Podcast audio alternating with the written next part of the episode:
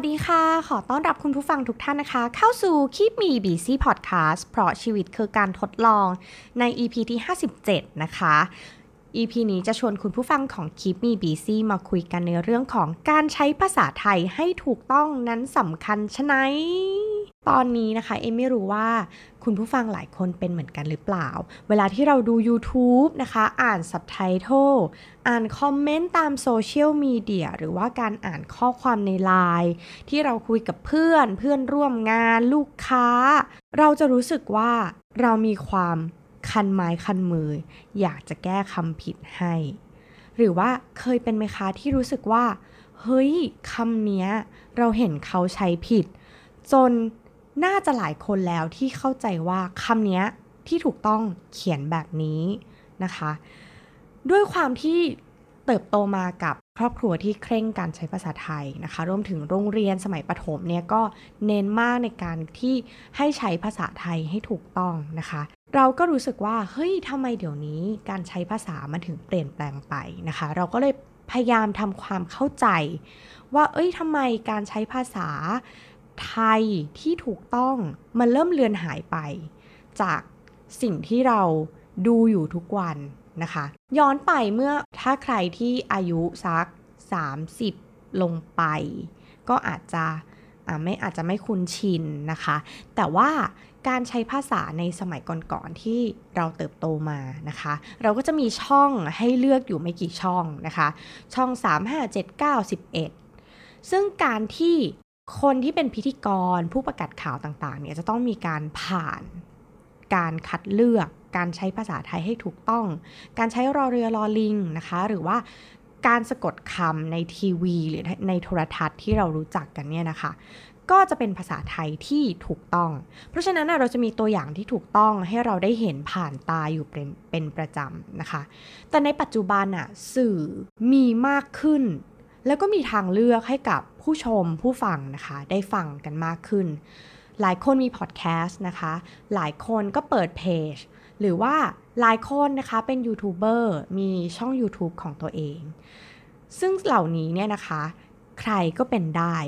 มันเข้าถึงง่ายขึ้นเพราะฉะนั้นใครที่แบบมีความสามารถในการพูดในการสื่อสารก็สามารถที่จะมาสื่อสารได้เลยนะคะโดยไม่ต้องผ่านการคัดเลือกอะไรนะคะซึ่งแน่นอนทุกคนนะคะล้วนมีจุดอ่อนในการใช้ภาษาไม่เหมือนกันต้องบอกแบบนี้นะคะอย่างตัวเอมเองต้องยอมรับว่าเรามีจุดอ่อนในการใช้ภาษาก็คือว่าหลายคนบอกว่าเอมเป็นคนใช้ภาษาไทยคำอังกฤษคำนะคะซึ่งเรายอมรับแล้วเราก็พยายามจะปรับปรุงมันแต่ว่าพื้นฐานเดิมอะต้องบอกว่าเราเริ่มทำงานในองค์กรที่ใช้ภาษาอังกฤษจะเป็นส่วนใหญ่นะคะเนื่องจากว่าลูกค้าเราเป็นต่างชาติการใช้ภาษาอังกฤษหรือว่าการสื่อสารในองค์กรเองเนี่ยการใช้ไทยคำอังกฤษคำเป็นเรื่องธรรมดาเป็นเรื่องปกติมากนะคะแล้วเอ็มก็ทำงานอยู่ที่เนี่ย ห้าถึงหก ปีเลยมันก็เลยซึมซับวัฒนธรรมนี้แล้วเราก็ไม่ได้มองว่ามันเป็นจุดอ่อนของตัวเองนะคะจนเมื่อต้องเปลี่ยนงานนะคะก็โรเตทไปทำงานในบริษัทที่เป็นคนไทยซะส่วนใหญ่ใช้ภาษาไทยแล้วก็พี่ๆก็อยากที่จะใช้ภาษาไทยมากกว่าภาษาอังกฤษนะคะเราก็เลยได้คอมเมนต์ว่าทำไมต้องเขียนอีเมลเป็นภาษาอังกฤษด้วยในเมื่อคุยกับคนไทยทำไมถึงต้องใช้ไทยคำอังกฤษคำซึ่งบางคำอ่ะก็ไม่เห็นจำเป็นต้องใช้ภาษาอังกฤษเลยนะคะตอนนั้นเนี่ยเราก็ระลึกได้ว่าเออจริงด้วยความที่เราคุ้นชินแบบนั้นเราก็เลยใช้ออกมาแบบนั้นแล้วเราก็ไม่ได้มองว่าเป็นเป็นจุดอ่อนของเราที่เราจะต้องปรับปรุงอะไรนะคะแต่เมื่อสถานการณ์เปลี่ยนไปนั่นแหละเมื่อโลกเปลี่ยนไปเราก็ต้องเปลี่ยนแปลงตามโลกที่เราอยู่ไปด้วยนะคะตอนนี้หลายคนอาจจะไม่รู้ว่าเฮ้ยการใช้ภาษาไม่ถูกต้องนั้นมันเอฟเฟคยังไงกับชีวิตนะคะเห็นไหมคะแอบมีคำว่าเอฟเฟคแล้วนะคะแต่เราก็คิดว่าอันนี้เป็นสไตล์การพูดของเราละกันอาจจะมีคนชอบอาจจะมีคนไม่ชอบซึ่งก็โอเคนะคะแต่ว่าเราก็ถามว่าเราพยายามปรับปรุงไหมพยายามปรับปรุงอยู่นะคะทีนี้การที่บางทีเราก็รู้แหละว่าเรามีจุดด้อยในการใช้ภาษาไทยให้ถูกต้องหรือว่าการสะกดคำไทยให้ถูกต้องเพราะเราคิดว่า มันเป็นภาษาของเราเราคุ้นเคยอยู่แล้วเราไม่ต้องพยายามอะไรกับมันมากอ่ะมันก็อาจจะเป็นจุดนี้ที่เราคิดได้แบบนั้นก็ได้นะคะอีกอย่างเราเกิดมาเนี่ยเป็นภาษาแม่ของเราอยู่แล้วเราได้ยินทุกวันเราได้ยินในชีวิตประจำวันเราคิดว่ามันเป็นเรื่องปกติอยู่แล้วทำไมเราถึงจะต้องแบบพยายามที่จะใช้ภาษาให้ถูกต้องด้วยนะคะอันนี้หลายคนก็อาจจะคิดแบบนั้นแล้วก็ใครๆเขียนผิดเขาก็ยังเข้าใจอยู่นะนะคะแต่เราจะบอกว่าการใช้ภาษาให้ถูกต้องอ่ะมันไม่ใช่เรื่องความโง่หรือความฉลาดเลยนะคะแต่ว่าการใช้ภาษาไทยให้ถูกต้องนั้นมันสื่อถึงความใส่ใจเล็กๆน้อยๆที่เรามีนะคะการเป็นคนแบบใส่ใจในรายละเอียดของเราและมันยังเชื่อมโยงถึงว่ามันเป็นเรื่องของความน่าเชื่อถือของคนเขียนหรือว่าคนพูดด้วยนะคะและที่สำคัญที่สุดที่เราไม่รู้ตัวก็คือการใช้ภาษาไทยให้ถูกต้องนั้นมันสร้างเสน่ห์ให้กับคนพูดหรือว่าคนเขียนได้เช่นเดียวกันการเข้าถึงภาษาไทยในตอนนี้เนี่ยมันเข้าถึงได้ง่ายกว่าเดิมมากนะคะถ้าใครเคยจำได้สมัยเรียนนะคะ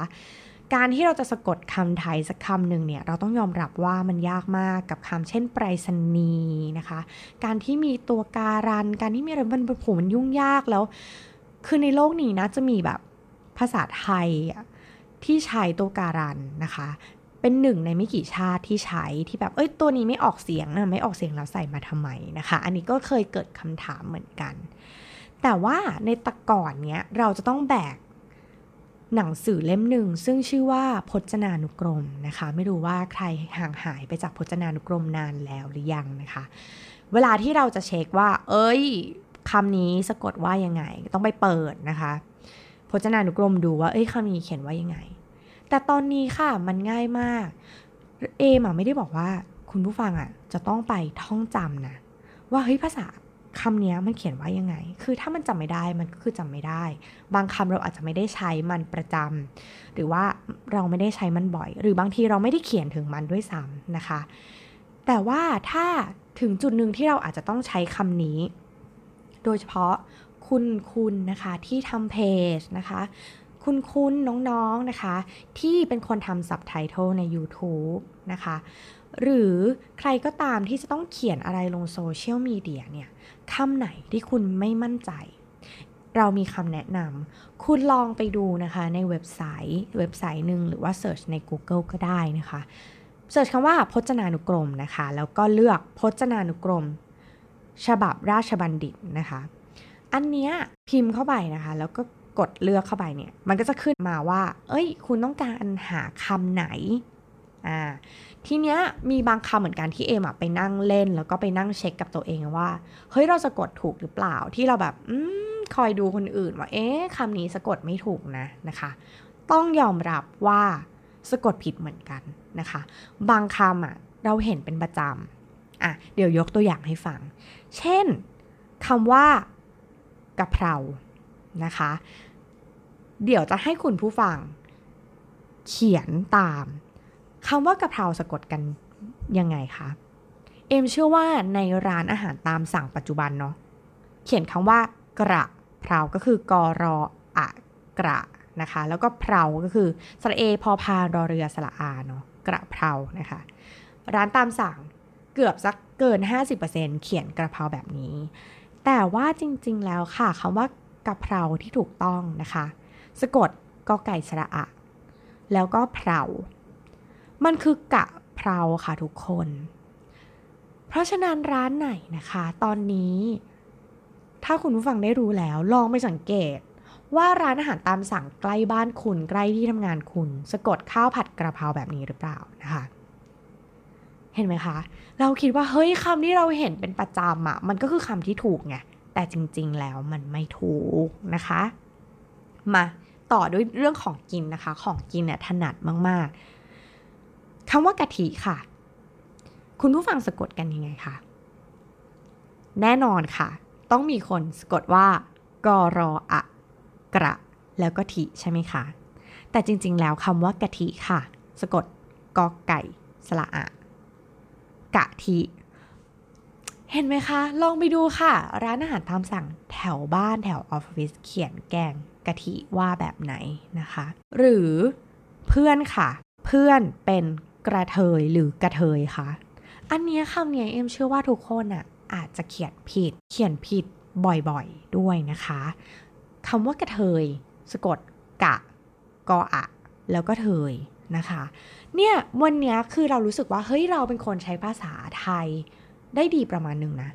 แต่ว่าคำไหนที่เราไม่ได้เขียนประจำอ่ะมันก็คือผิดหรือว่าคำว่าอนุญาตค่ะอันนี้เป็นคำที่เราเห็นแบบบ่อยๆในคอมเมนต์ในโซเชียลที่แบบขออนุญาตเอาไปแชร์นะคะซึ่งขออนุญาตที่ทุกคนเขียนมาค่ะต้องเขียนแบบอย่างนี้แน่เลยที่ประมาณแบบเกิน ห้าสิบเปอร์เซ็นต์ นะคะที่เจอก็คือสะกดแบบอนุญาตินะคะญาติแบบมีต่อเต่าสระอีนะคะซึ่งจริงๆแล้วคำว่าอนุญาตนะคะถ้าลองไปเสิร์ชนะคะในในเว็บไซต์ที่เอ็มแนะนำเนาะมันเขียนอนุญาตแบบต่อเต่าไม่มีสระอีนะคะอนุญาตแบบนั้นเลยไม่ไม่ญาติแบบญาติมิตรนะคะญาติผู้ใหญ่อะไรเงี้ยไม่ใช่เห็นไหมคะคำเล็กๆน้อยๆด้วยความที่ภาษาไทยเนี่ยเป็นภาษาที่ละเอียดละเอียดแบบละเอียดยิบนะคะเราอาจจะต้องจำอะไรยิบๆย่อยๆแล้วเราก็เห็นว่าเฮ้ยอุ๊ยคนอื่นเขาก็จะกดแบบนี้มันน่าจะถูกแต่ว่าการที่เราเห็นบ่อยๆมันไม่ได้แปลว่าถูกนะคะต่อไปนี้นะคะหวังว่าคุณผู้ฟังของ Keep me busy นะคะจะเขียนอนุญาตแบบอนุญาตไม่ต่อเต่าไม่มีสระอีนะคะเห็นไหมคะคำเหล่านี้บางทีอ่ะมันคือความใส่ใจจริงๆนะบางทีเราเห็นเอ๊ะทำไมบางคนสะกดแบบนี้เอ๊ะทำไมบางคนสะกดแบบนี้ลองไปเช็คสักหน่อยนะคะหรือว่าอีกอันนึงซึ่งสร้างความแบบหงุดหงิดใจต้องยอมรับว่าเป็นคนหงุดหงิดใจกับการใช้คำว่าคะคะลงท้ายนะคะของผู้หญิงหลายๆคนบางทีในกลุ่ม ไลน์ นะคะก็แบบ Amazing มากที่แบบทุกคนได้เขียนคะคะได้แบบโอ้โหสลับไปสลับมานะคะงงมากว่าสรุปเอ๊ะตอนนี้กำลังถามอยู่หรือว่าเอ๊ะตอนนี้กำลังตอบอยู่เอ๊ะหรือว่าตอนนี้กำลังบอกเล่าต้องการบอกให้เราทราบหรือยังไงหรือว่าเกิดการตั้งคำถามขึ้นนะคะจริงๆแล้วคำว่าคะคะเนี่ยมันเป็นหลายคนอาจจะมองว่าเฮ้ยมันเป็นเรื่องเล็กน้อยมากอย่ามาเยอะได้ไหมคือมันแบบก็มันก็น่าจะเข้าใจแหละทำไมถึงไม่เข้าใจทำไมต้องหยุ่มหยิมนะคะอันนี้ก็เคยมีคนเนี่ยเรียกเอมว่าครูเอมคุณครูสอนวิชาภาษาไทยนะคะอันเนื่องจากว่าเคยแบบแอบไปเตือนเงียบๆนะคะกับเพื่อนในทีมว่าเอ๊ะเวลาคุยกับลูกค้าแบบเฮ้ยคะคะเนี่ยถ้าคำว่าคะอ่ะมันคือแบบต่อท้ายคำถามนะคะก็คือแบบไม่มีไม้เอกข้างบนนะคะไม่มีแบบสัญลักษณ์ข้างบนนะคะคะแบบนั้นอ่ะก็คือคือมันคือการตั้งคำถามได้ไหมคะอย่างเงี้ยได้ไหมคะคะก็คือคอควายสระอะแบบนี้นะคะอันเนี้ยคือต่อท้ายการตั้งคำถามแล้วลองจินตนาการดูนะคะว่าถ้าคุณอยู่ในกลุ่มที่ทุกคนนะคะ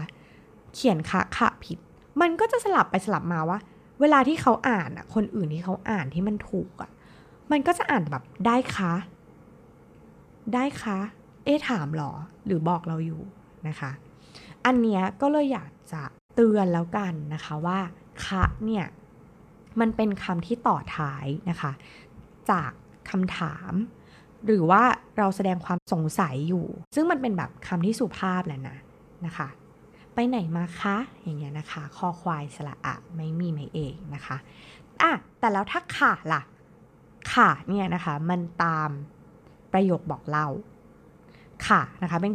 คอควายสระอะแล้วก็ไม่เอกค่ะแบบนี้นะคะเป็นการบอกเล่าไปค่ะไม่ไปค่ะอันนี้คอควายสระอะไม่เอกนะคะก็มันก็คือการบอกให้ทราบแจ้งให้ทราบเป็นบอกเล่าเรื่องราวทั่วไปซึ่งความแบบมีเสน่ห์ของภาษาไทยมันก็คือการมีเสียงสูงต่ำนะคะเพื่อให้แบบเป็นภาษาที่ฟังแล้วเหมือนเสียงดนตรีเอาจริงๆแล้วนะคะทีเนี้ยการใช้มันก็ยากหน่อยแหละแต่ว่าเราก็ต้องใช้ให้ถูกต้องนะคะอันนี้บอกแล้วก็เตือนเลยอันนี้เอ็มอยากจะแชร์ประสบการณ์การใช้คะคะให้ถูกต้องหลายคนอาจจะมองว่าเฮ้ยหยุ่มหยิมอะเล็กน้อยคืออ่านยังไงก็รู้เรื่องใช่มันอ่านรู้เรื่องแต่ว่ามันอาจจะสร้างความแบบสะกิดใจนะคะหงุดหงิดใจให้กับคนอ่าน หลายๆคนหรือว่าที่แย่ที่สุดอ่ะมันคือการที่ทำให้เข้าใจผิดกันไปหมดนะคะว่าตกลงได้หรือไม่ได้ตกลงใช่หรือไม่ใช่นะคะเอมยกตัวอย่างมีครั้งหนึ่งนะคะสมัยที่ไปเรียนที่อังกฤษใหม่ๆเนี่ยนะคะช่วงแรกเอมก็ไปเรียนปรับภาษานะคะในลอนดอนก่อนแต่ว่าจริงๆแล้วมหาลัยของเอมจริงๆเนี่ยอยู่อีกเมืองหนึ่งนะคะซึ่งเป็นเมืองแบบบ้านนอกคอกตื้อมากนะคะทั้งคนไทยก็ไม่รู้จักฝรั่งก็ยิ่งไม่รู้จักหนักเลยนะคะทีนี้เนี่ยเราก็อยากจะไปแคมปัสวิสิตก่อนเฮ้ยอยากจะไปเยี่ยมชมมหาลัยก่อนแล้วก็มีเหตุจะต้องไปเอาเอกสารจากมหาลัยเพื่อมาต่อวีซ่าของตัวเองนะคะทีนี้เนี่ยด้วยความที่เราไม่คุ้นเคยแล้วตอนนั้นเนี่ยก็ไปอยู่คนเดียวนะคะไม่ได้มีเพื่อนแบบที่รู้จักแล้วก็จะชวนกันไปต่างเมืองได้ก็เลยอ่ะตัดสินใจอยากจะไปไปคนเดียวละกันนะคะแต่บังเอิญเราก็เหมือนไปรู้มาว่ามีพี่คนไทยนะคะเขาอยู่ที่เนี่ยมานานแล้วก็เลยลอง direct message ไปคุยกับเขาว่าเออพี่เขาวันเนี้ยว่าจะเข้าไปเอาเอกสารก็เลยอยากจะแบบเหมือนอยากให้พี่พาทัวร์หน่อยว่ามหาลัยเป็นยังไงบ้างนะคะหรือว่าสถานที่ที่ต้องไปรับเอกสารเนี่ยอยู่ที่ไหนนะคะตอนแรกเนี่ยคุณพี่เขาก็บอกว่าเอ้ยไม่ว่างไม่ว่างจริงๆแบบติดพอดีนะคะเอมก็โอเคเข้าใจพี่เขาก็คงจะเรียนหนักนะคะเนื่องจากเรียนด็อกเตอร์อยู่ปริญญาเอกเนาะเขาก็ต้องแบบอาจจะยุ่งๆติดคุยกับอาจารย์หรือทำวิจัยอะไรแล้วก็เข้าใจไปสุดท้ายเราก็ไปไปถึงนะคะแล้วพี่เขาก็พาเราเดินทัวร์แล้วก็แนะนำสถานที่ต่างๆอ๋อถ้าจะไปเอาเอกสารอยู่ที่นี่นะอันนี้คือเอ่อโรงเรียนของคนที่เรียนบริหารคนนี้สำหรับเรียนอินจิเนียร์นะอันนั้นคือหอพักอะไรก็พาทัวร์อย่างดีเลยนะคะแล้วจนแบบเอ๊ะสุดท้ายก่อนเราจะกลับนะคะแล้วก็ถามว่าเอ๊ะวันนี้พี่ไม่ได้ติดธุระหรอคะนะคะเราก็ถามไปพี่เขาบอกว่าอืมจริงๆก็ติดแหละแต่ว่าเออก็อยากจะพาไปเพราะว่าพี่ประทับใจว่าน้องอ่ะเหมือนแมสเสจมาคุยกับพี่แล้วใช้ขาขาได้ถูกต้องเออนานๆทีจะเห็นคนที่ใช้ภาษาไทยได้ถูกต้องแบบนี้พี่ก็เลยแบบเออประทับใจแล้วก็รู้สึกว่าเอออยากเจออยากคุยนะคะอันนี้เป็นเรื่องที่แบบคาดไม่ถึงจริงๆว่าเฮ้ยการแค่ใช้ภาษาไทยแบบขาขาให้มันถูกต้องอ่ะมันทำให้เราได้รับโอกาสที่จะแบบได้รับความช่วยเหลือจากคนที่เราก็ไม่ได้คาดหวังว่าเฮ้ยพี่เขาจะแบบเฮ้ยจะมาช่วยเรานะคะยังไม่พอนะคะพี่คนนี้นะคะก็แนะนำญาติมิตรนะคะซึ่งเป็นพี่ด็อกเตอร์อีกคนนึงเรียนเมืองนอกมาตั้งแต่เด็กๆนะคะตั้งแต่ประถมแต่ว่าจนถึงจนถึงปริญญาตรีนะคะก็เรียนเมืองนอกมาตลอดแต่ว่าเป็นคนใช้ภาษาไทยได้ดีมากๆนะคะก็แนะนำแล้วก็ไปบอกบอกต่อว่าเฮ้ยน้องคนเนี้ยใช้ภาษาไทยถูกต้องค่ะค่ะคือแบบถูกต้องประทับใจมากแล้วเขาก็ไปคุยกันนะคะมันก็เลยทำให้เอมได้รู้จักกับคุณพี่ด็อกเตอร์อีกท่านหนึ่งนะคะแล้วก็ทุกวันนี้นะคะเราก็ยังเป็นกัลยาณมิตรที่ดีต่อกันต้องบอกว่าในช่วงที่เรียนอังกฤษนะไม่เคยเจอพี่คนนี้เลยเนื่องจากพี่เขากลับไปเมืองไทยแล้วเรียบร้อยนะคะแต่ว่าตอนที่เรากลับมาถึงเมืองไทยเนี่ยพี่เขาก็นัดเลยเฮ้ยพี่อยากเจอมากเลยนะคะจนวันนั้นนะคะถึงวันนี้เนี่ยเป็นเวลา ห้าหก ปีแล้วที่แบบยังติดต่อคุยกันแล้วก็เวลาที่มีเคสอะไรตลกๆเกี่ยวกับการใช้ภาษาไทยเนี่ยเราก็มักจะไลน์คุยกันเสมอนะคะแล้วพี่คนเนี้ยก็เป็นพี่เพียงคนเดียวที่แบบกล้าที่จะแบบแนะนำเราว่าเฮ้ยคำนี้เอมสะกดไม่ถูกต้องเอมคิดว่าการที่แบบคนคนนึงอะค่ะจะกล้าบอกเราว่าน้องน้องพิมพ์ไม่ถูกต้องนะล่าสุดเนี่ยเอมพิมพ์คำว่าเท่ไปนะคะแบบเท่มากค่ะ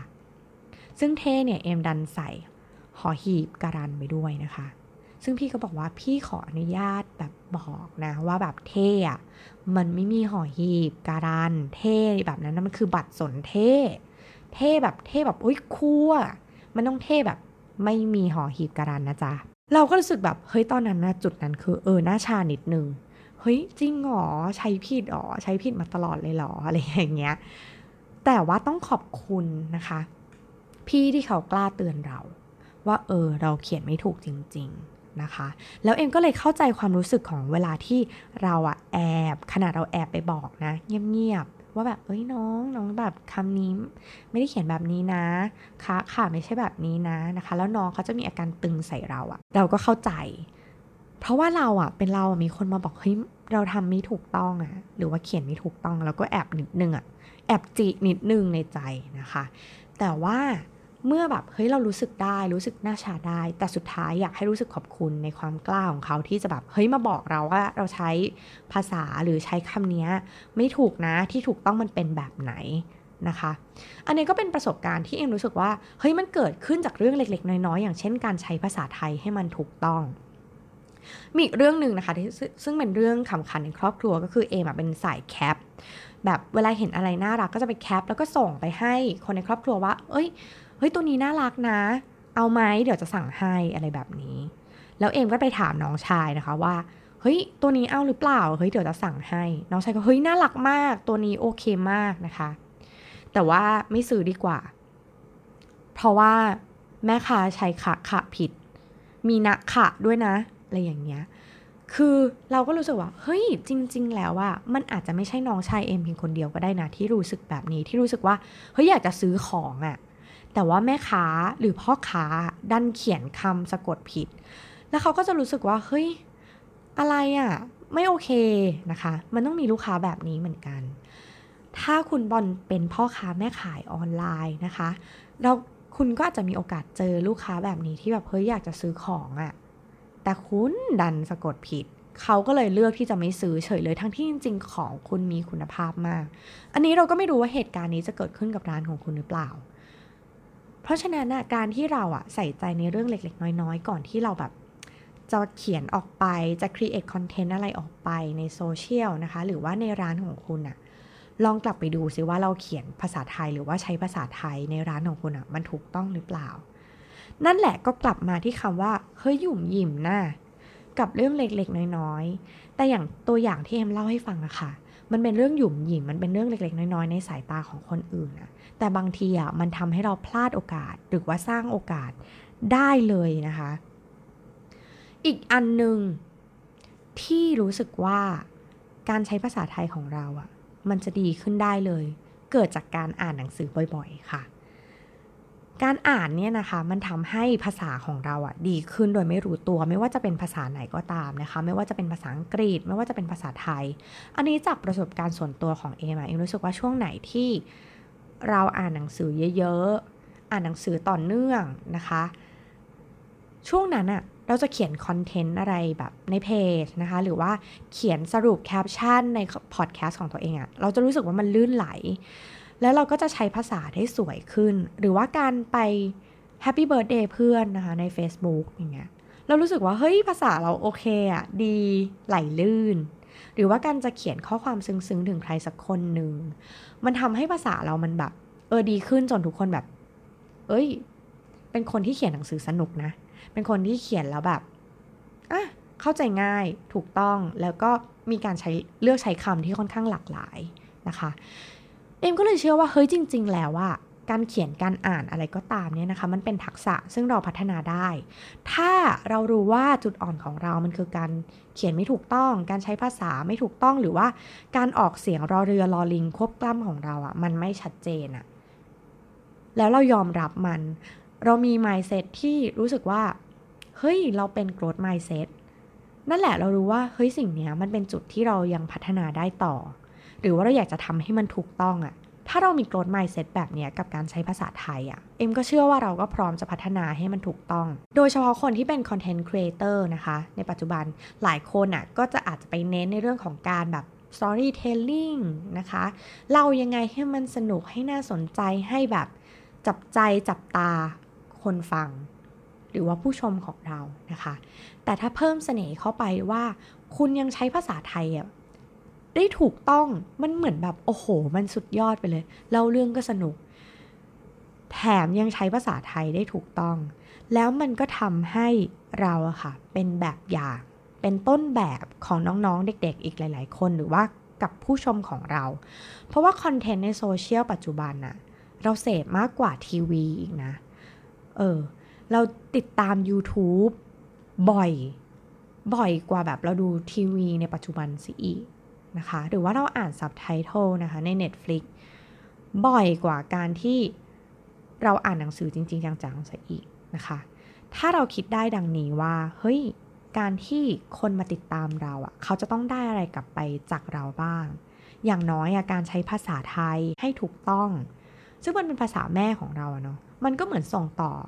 ภาษาไทยของเราอะให้กับคนรุ่นหลังๆต่อไปอีกเราก็เลยเชื่อว่าเฮ้ยนี่คือความรับผิดชอบต่อสังคมต่อประเทศของเราเลยนะคะอันนี้อาจจะดูยิ่งใหญ่ไปหน่อยแต่ว่ามันจริงๆเพราะว่าน้องๆเด็กๆอ่ะเขาก็เรียนรู้ภาษาจากพวกเราที่เป็นคอนเทนต์ครีเอเตอร์นี่แหละนะคะไม่ได้บอกว่าทุกคนจะต้องเพอร์เฟกต์ ร้อยเปอร์เซ็นต์ แต่พยายามทำให้มันถูกต้องมากที่สุดเท่าที่เราจะทำได้อันไหนที่เราไม่มั่นใจนั่นแหละไปเช็คในพจนานุกรมนะคะเสิร์ชดูพจนานุกรมฉบับราชบัณฑิตยสถานใน Google นะคะหรือว่าตอนนี้ก็มีเพจหลายๆเพจนะคะที่เขาก็รณรงค์เรื่องการใช้ภาษาไทยให้ถูกต้องเนาะเช่นเพจคำไทยนะคะเขาจะไปรวบรวมมาว่าคำไหนที่เรามักจะเขียนผิดคำไหนที่แบบที่เขียนนี้ถูกต้องเขาเขียนแบบนี้นะนะคะอันเนี้ยก็ลองไปศึกษาหาดูมันก็หาได้ง่ายแล้วก็เข้าถึงได้ง่ายนะคะเอ็มคิดว่าแล้วก็หวังเป็นอย่างยิ่งว่า อี พี นี้เนี่ยจะเป็นประโยชน์นะคะกับคุณผู้ฟังรวมถึงใครที่มีโอกาสนะคะได้ฟังแล้วเป็นคอนเทนต์ครีเอเตอร์นะคะไม่ว่าจะเป็นยูทูบเบอร์เป็นบล็อกเกอร์นะคะหรือเป็นคนแปลใน Netflix นะคะหรือว่าเป็นแบบใครก็ตามที่มีส่วนเกี่ยวข้องกับการใช้ภาษาในงานของคุณหรือว่าแม้ว่าคุณจะไม่ได้เป็นคอนเทนต์ครีเอเตอร์นะคะแต่ว่าคุณยังต้องสื่อสารด้วยภาษาไทยในองค์กรของคุณนะคะกับคนใกล้ตัวหรือแม้กระทั่งอย่างส่วนที่ย่อยที่สุดคือการคุยกันใน ไลน์ มันก็อาจจะมีใช้ศัพท์วัยรุ่นบ้างแหละแต่ว่าคำอย่างคะขาเนี่ยใช้ให้ถูกต้องนะจริงๆแล้วอ่ะมันสร้างเสน่ห์ให้กับคุณแล้วมันทำให้คุณเป็นคนน่าเชื่อถือขึ้นมาเลยนะคะอันนี้จากใจของรุ่นพี่ที่เรารู้สึกว่าเราอยากจะบอกต่อรุ่นน้องแล้วเราก็อยากจะพูดรวมๆแล้วเราก็ไม่อยากทำร้ายจิตใจใครแต่เราแค่อยากจะนำเสนอว่ามุมนึงเนี่ยใช้ภาษาไทยมันเป็นภาษาแม่ของเราเราใช้มันอยู่ในชีวิตประจำวันแต่ว่าถามว่าเราใช้ได้ถูกต้องหรือเปล่านะคะทุกคนมีจุดบกพร่องทั้งนั้นมีจุดที่เราพัฒนาต่อได้ทั้งนั้นนะคะถ้าคุณพัฒนาจุดนี้ของคุณได้คุณจะสร้างความน่าเชื่อถือให้กับตัวคุณเองสร้างเสน่ห์ให้กับตัวคุณเองโดยที่คุณก็ไม่รู้ตัวว่าตอนนี้คุณอาจจะกำลังมีโอกาสในการขายมีโอกาสในการได้เจอคนใหม่ๆจากการที่คุณใช้ภาษาไทยได้ถูกต้องหรือเปล่านะคะสำหรับ อี พี นี้ก็ต้องลาไปแล้วนะคะขอบคุณที่ติดตาม Keep me busy นะคะแล้วก็ใครที่อยากจะฟังนะคะว่าเอ้ยอยากจะฟังเรื่องนี้เป็นพิเศษก็ Messenger มาคุยกับเราได้นะคะใน Keep me busy page นะคะหรือว่าไปตามใน The Infinity Podcast นะคะหรือว่าไปตามใน Blog Itนะคะในของ The Infinity ได้เช่นเดียวกัน อี พี นี้ลาไปแล้วสวัสดีค่ะ